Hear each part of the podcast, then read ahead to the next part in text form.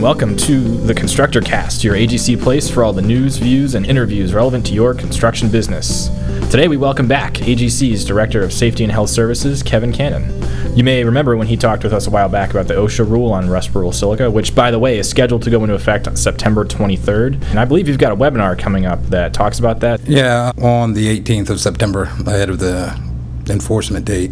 We're planning to have a webinar, and while we will touch on what the requirements of the rule are, I think the most important piece is that we'll have participation from contractors who've been uh, working towards compliance well ahead of, you know, the pending September 23rd date. So hopefully we'll be able to pull out some best practices, uh, some challenges with implementation that they faced, and maybe have a good discussion amongst, uh, you know, the panelists as well as those uh, in attendance. Well, that sounds real great. Uh, and welcome back to the Constructor Cast. Today, though, uh, instead of silica, uh, I want to talk about a pair of research documents that AGC published this summer.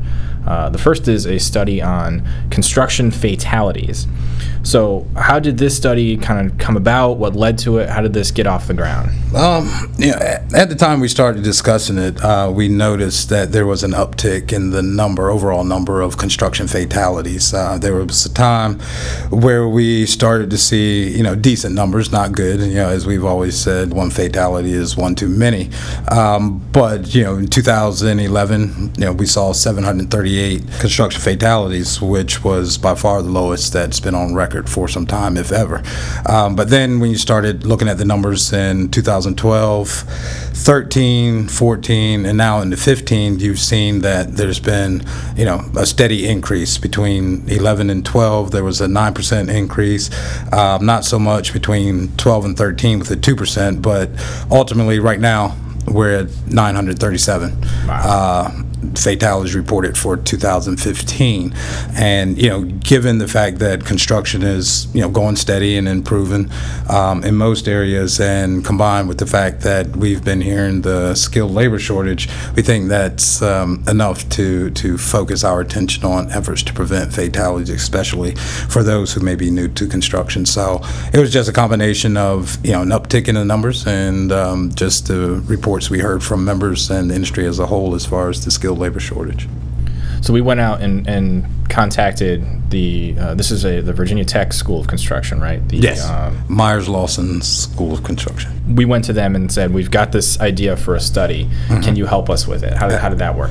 Yeah, and you know they've done uh, safety research in the past, um, you know, for uh, NIOSH as well as just studies uh, that they've uh, commissioned. So we thought it would be a, a good outfit to uh, work with. So how did they go through this data? What sort of methodology was there? We uh, went to the Bureau of Labor Statistics, and they're the ones who publish these numbers each year that I just cited. And so, um, you know, what we get as the general public are typically just, you know, the raw numbers. Um, whereas when you're conducting research, you have the ability um, to uh, apply for access to the research files.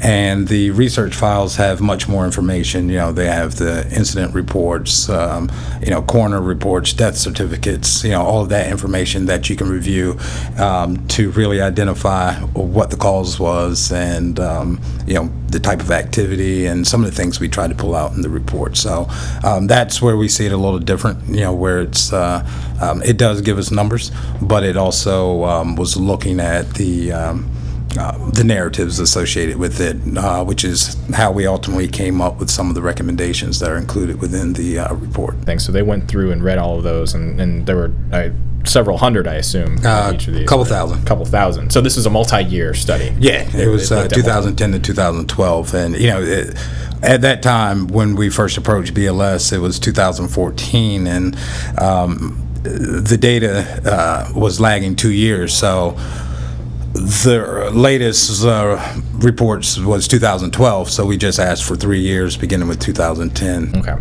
So they go through all of these reports, and, and what did they ultimately come up with? What is what were some of the key findings? I'll say, for the most part, um, what was uh, identified in the uh, study was consistent with previous studies. You know, falls were the leading cause of fatalities in construction. You know, specialty trades, being that they are the ones who are, you know, the most active on the job site, were the ones who experienced the highest uh, rate of fatalities. So I, I think it kind of confirmed what previous research had uh, identified. But some of the things that uh, we identified as new findings, um, you know, most fatalities occur between 10 a.m. and 3 p.m. with a peak at 12, you know, lunchtime. Small contractors, um, you know, with less than 10 employees accounted for 47% of the fatalities. So, um, you know, there were some of the things that we picked out as new findings. There were a few others, but I think those are the ones that jumped out um, at us, and especially given that a large uh, percentage of you know AGC's membership fit that small contractor category. For the the falls, like you said, that kind of reinforced a lot of what we already know that falls are some of the, the biggest hazards in construction. Mm-hmm. Um, were there particular kinds of falls or just falls in general? Uh, ladders. They're used pretty much all over job site. And so, you know, that was one of the things, you know, ladders is, is a big uh, part of the numbers of fatal falls. So, um, again, that, you know, kind of made us realize there's an opportunity to kind of revisit ladder safety, and that's been one of the discussions we've had with our uh, network of chapter safety professionals is working to do more to promote ladder safety. And we've focused on falls a lot uh, in the past as, as AGC. That's one of the, the Focus Four hazards, right? So it's yeah. it's falls, falls, electrical, struck bys, and caught in in betweens. But falls is always the leading. And those are the safety pro training programs that we've promoted yes. for years. For years, yep. And chapters have worked with us on this to, to deliver the training. Um, you know, through the Harwood grants, uh, we also make them. Uh, material that we developed under the Harwood Grants available on the AGC website for free. So um, we try to get the information out there. So from a contractor perspective, when you look at these study uh, findings, you know, falls, specialty trades, yeah. noon hour, what are the kinds of takeaways that you could specifically say, these are things that I can implement in my business now to help me improve my safety program? Well, um, first, you know, the report was designed to be uh, a benchmarking tool um, for contractors. Right. You know, to look at you know their operations, see how they fared. You know, fortunately, um, there's a lot of folks who may not experience a fatality, but it doesn't mean this information is not useful to you. Um, so we kind of promote it in that way. It's a benchmarking tool, so you can look at um, your experiences with injuries and illnesses, and hopefully, again, not fatalities, but even you know looking at your injuries and illnesses and um, find where there's opportunities for you to. Uh, improve and hopefully use the recommendations that we've put forward in the uh, report. I'm kind of interested with this, like 10 a.m. to what was the, what was that slot? 10 to 10 a.m. to uh, 3 p.m. with the peak at 12 lunchtime. So the commonly held assumption is that generally the later in the day as as things finish up, as, as people mm-hmm. rush to finish things or rush to go home, there are more uh, instances of injuries, but this is sort of uh, challenging that consensus and pushing it to more in the middle of the day. What activities, or you know, I mean, obviously you said it's, it's lunchtime, but what is feeding this this uptick? Do you think? Yeah, I, I don't think um, we were able to pull that out in okay. the report, but um, you know, there's been talk about the break time, and you're kind of forced to get back into work mode and. Um, and so I think uh, you know what I've heard from some of, or at least one other contractor, is that they've started to um, you know have a safety discussion, toolbox talk before folks return to work after lunch to get them focused on the task at hand and all the safety issues or hazards that may be involved with uh, what they're doing. So I think you know getting them refocused after the break time um, is helpful. Yeah, I know. Coming back from lunch is never. I'm, I'm, not usually at my peak performance, right? so I, I, can imagine, you know, coming back from a lunch break mm-hmm. on a contracting site, and then, you know, that having that refocus, I think, would be really, really helpful. Yep. Were there other areas, or maybe like uh, population segments that this study took a look at that would be interesting? You know, whether it's ethnic or age groups that would be um, that you want to draw some attention to. I think ultimately it showed that everybody's vulnerable, and that you know the focus should be on every worker and not a particular demographic. Um, so basically, you know, deliver that same message consistently to the entire crew. Right. Um, is what I think the uh, report suggests. That's interesting because I know that some of the conventional wisdom coming out of the recession has been that a lot of our um, more seasoned employees have retired or couldn't find work Mm-hmm. coming back, and that's part of the the workforce shortage that the industry is experiencing now. So there's a lot Yeah. of new people that are coming into the industry. Do you think that that's having an impact on the rise in fatality rates that you said you know since 2011 was the was the low watermark and that was sort of really considered the height of the recession. Yeah. and then the years following that as as the industry sort of returned back to work all these new people were coming into the industry so do you think that's uh, an emphasis on training is what's needed now Well, yeah, and I think you know well, a few years back, I, I can't remember the exact year it was uh, when we did the workforce survey. We started asking these questions. You know, what kind of impact is the uh, skilled labor shortage having on your safety experience or performance? And um, you know, while we didn't get you know a large percentage of folks saying you know it's causing you know more injuries or fatalities, there was a good enough portion that said, yeah, we've seen a change, and so we published the 13 uh, tips for um, improving safety and health, and um, it's a lot of it is focused on training, and I think that's the key to it is uh, to train each employee, whether they're the seasoned employee or new employee. I think everybody would benefit from training. and those 13 points came out of the safety awards if i'm not mistaken Yes, they did. so how does that work The safety awards, we bring in uh, the finalist contractors whom we feel are the best of the best, and we just uh, compile all the good components of their programs and make it available to the AGC uh, members and you know non-members on our website. Just about a month ago, we completed the document, and it's now a new document posted. So I I think it's uh, helpful, highlights a lot of the uh, uh, program elements that uh, contractors have found successful. So you have a distillation of some of the best, most highlighted, safest projects in the country, and what makes them the safest. And that's a and multi, you have multiple years of that. Yes. just available on the AGC website. Yes. We're great. That's fantastic. I definitely encourage listeners to go to take a look at that.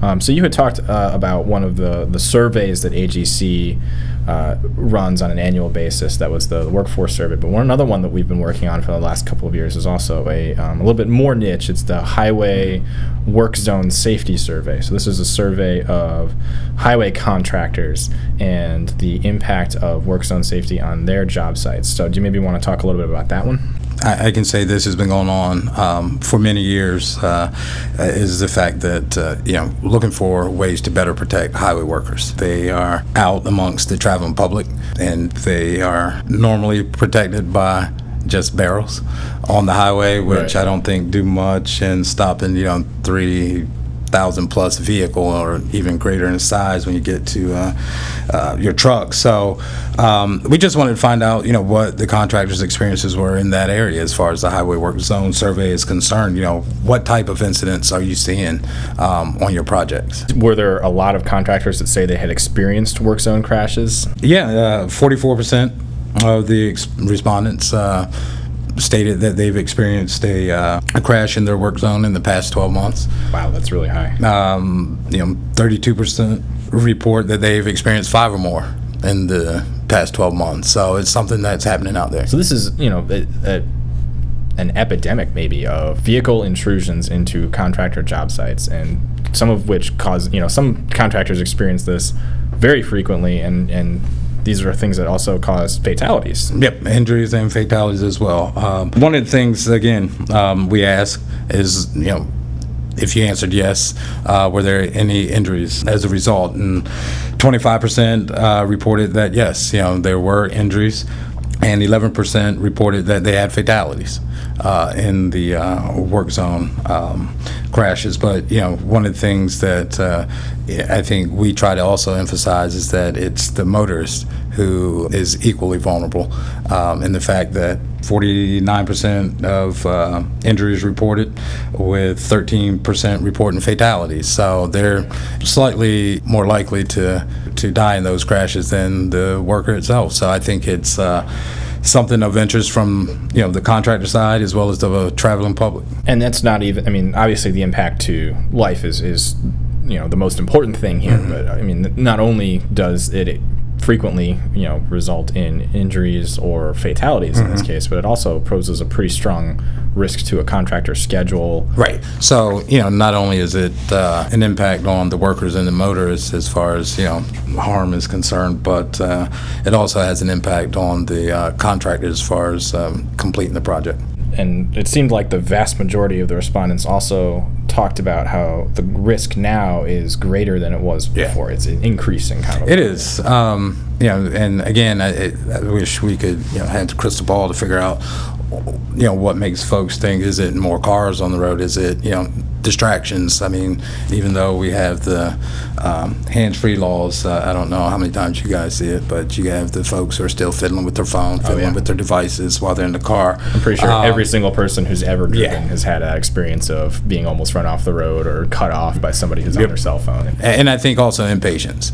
You know, Yeah. they don't like to be slowed down because of construction. You know, they're, uh, yeah, you, you hear the stories about, uh, you know, the workers or flaggers having things thrown at them because the motorist just does not like being slowed down.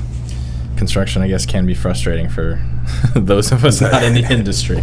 So now that the the I guess we'll call it the summer driving season is really in full effect. Um, what has AGC been doing to to try and alert folks of uh, construction work zones? Um, I know the uh, Public Affairs Department has done a great job of raising the awareness amongst the uh, traveling public and highlighting the dangers of traveling through the work zone. You know, press event uh, was held so, right before Memorial Day, and then uh, radio ads have also been distributed in certain markets. Um, I know a lot of our chapters are also engaged in efforts within their respective states uh, to raise awareness about highway work zone safety and inform the public. So it's an effort that AGC is uh, very passionate about um, and try to do our part, as well as uh, a lot of our chapters whose members are primarily highway contractors. And it's something that, that AGC has also been working with Congress on. It's one of those thing, one of those rare items in Congress that has truly bipartisan support. Is trying to create some